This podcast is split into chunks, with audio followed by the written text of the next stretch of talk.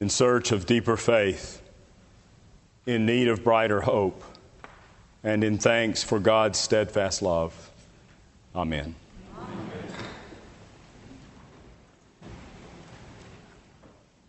And to these words from Matthew, I add the gospel of Aretha Franklin. R E S P E C T. Find out what it means to me. And as you know, to respect, to re inspect, is to look again. It's to go beyond the first impression, to peer beneath the surface not to miss one another's essential humanity and God given possibility to look again. To respect someone is to remember that how things appear on the surface is not what we most need to know about another person. We're more, far more, than what those first appearances tell us. We're not blue collar or white collar or no collar mainly, tattooed or pierced, polyester or wool, labor or management, Walmart or Nordstrom's, Republican or Democrat, healthy or sick, old or young, sinner or saint.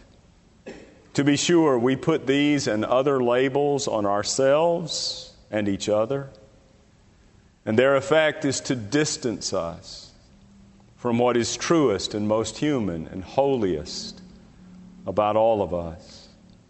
And I believe that the Holy Spirit ceaselessly invites us to look at each other again, to reconsider, to respect each other. And I invite you to keep that invitation in mind as we listen to this morning's story from Matthew the tension between Jesus and his detractors had rapidly been increasing.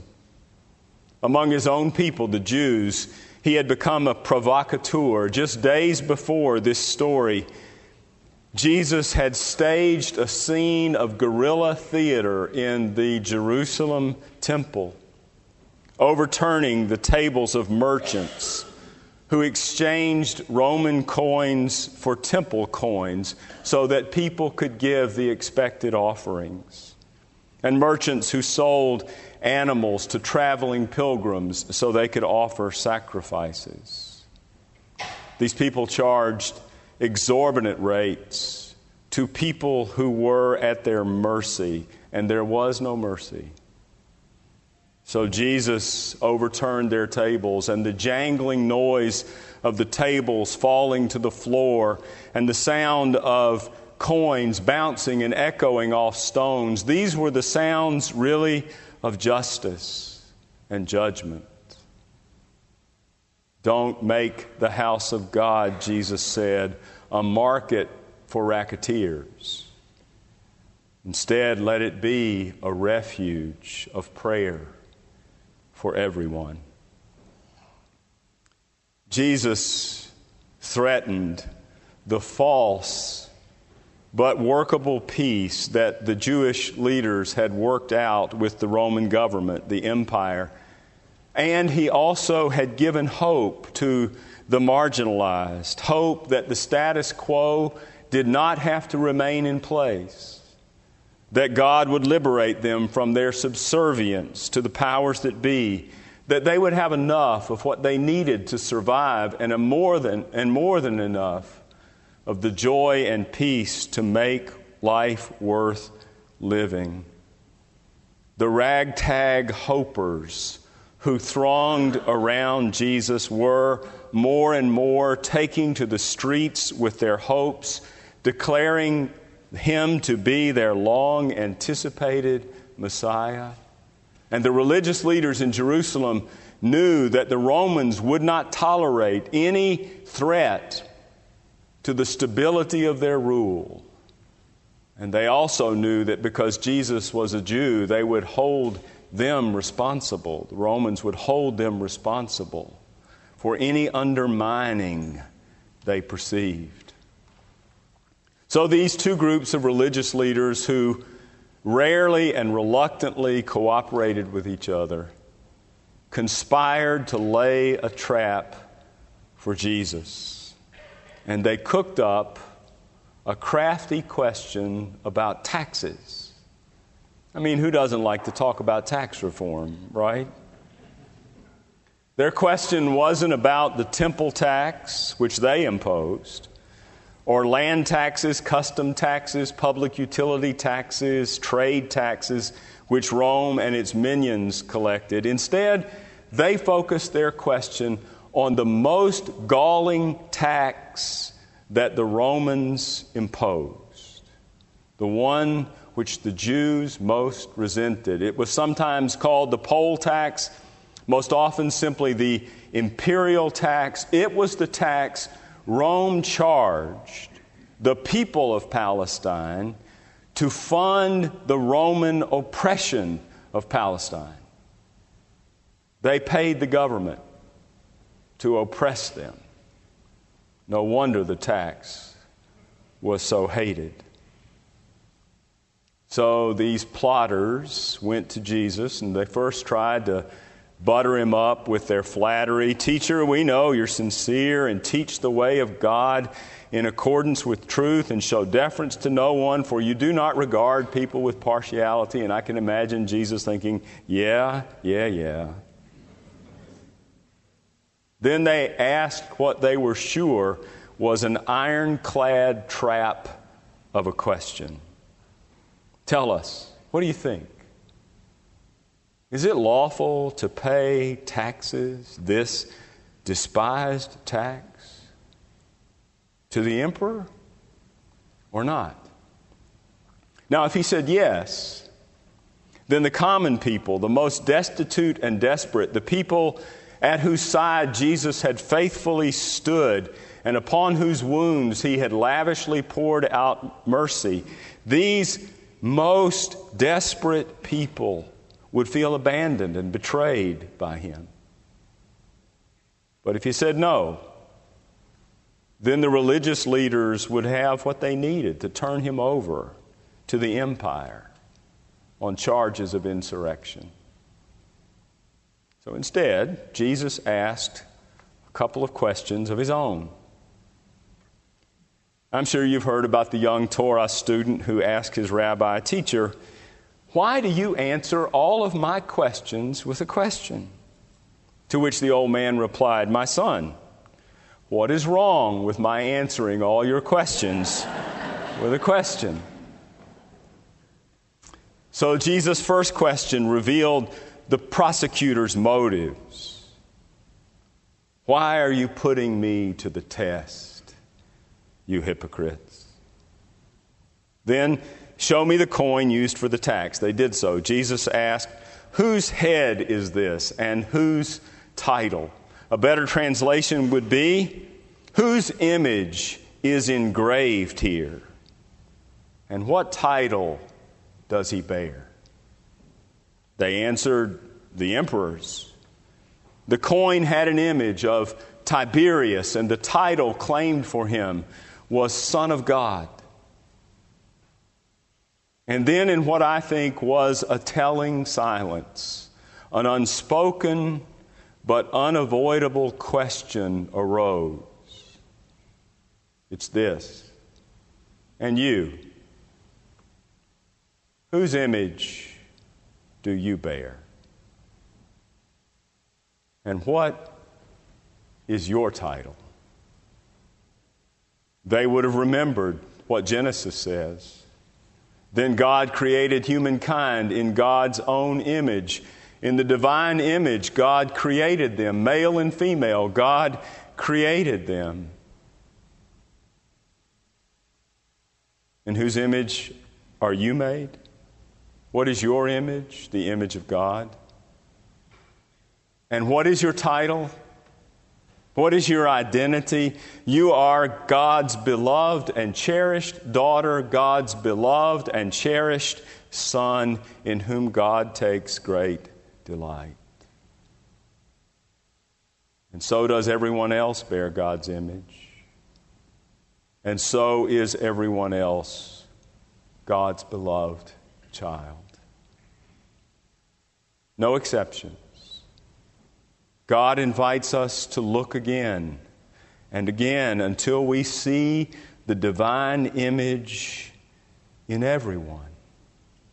No matter how broken or battered, no matter how sinful or shameful, no matter how successful or failing, no matter race, ethnicity, religion, class, gender, sexuality, there is no one who is not made in God's image, however distorted it might have become. And there is no one who is not God's child. Then, then Jesus said, Well, give to the emperor the things that are the emperor's, and to God the things that are God's. You see, in this twisted, torn, tumultuous world of ours, Caesar or the empire or the powers that be or the domination systems, whatever you want to call them, these oppressive forces extract things from us.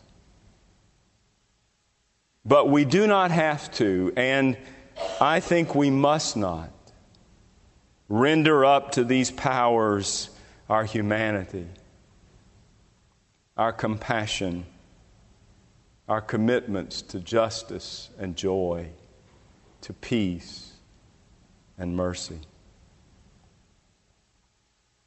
Nietzsche said, He who fights too long against dragons becomes a dragon himself. And if thou gaze too long into the abyss, the abyss will gaze into thee.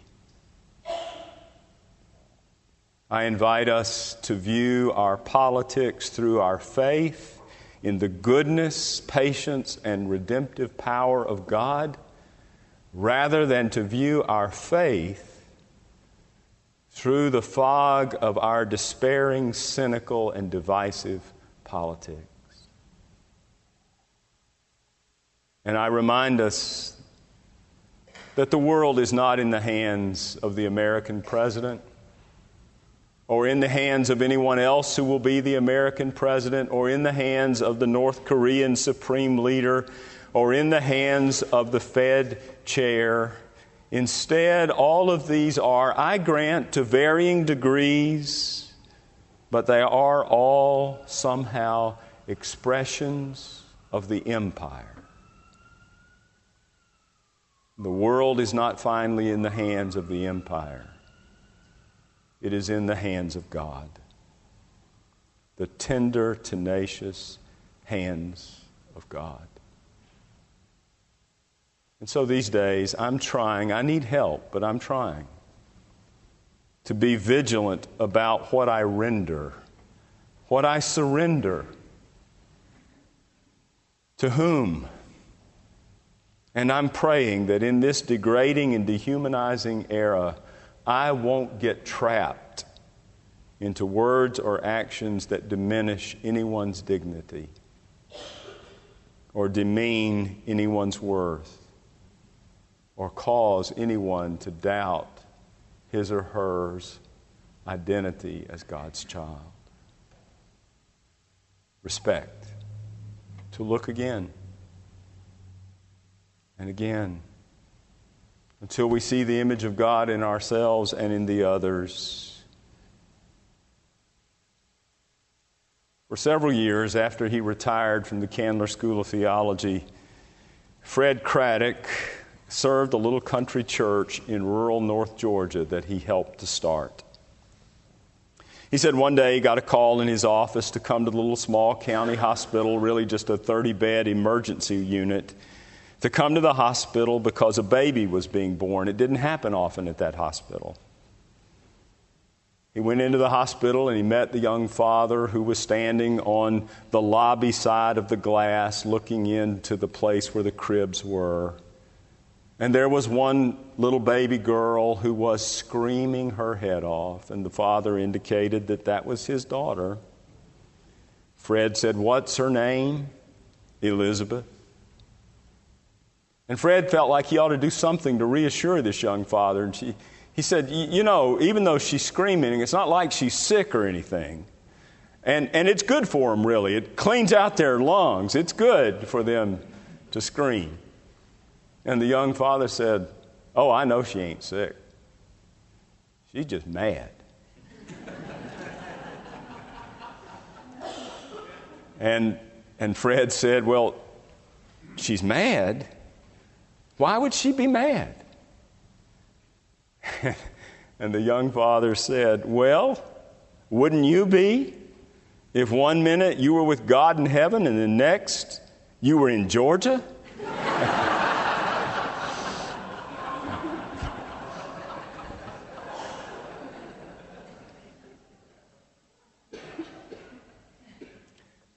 So Fred said, You believe she was with God before she came here? Oh, yeah. Do you think she'll remember? Well, now that's up to her ma and me. We got to make sure she remembers who she is. Because if she forgets, she's a goner. Who are you?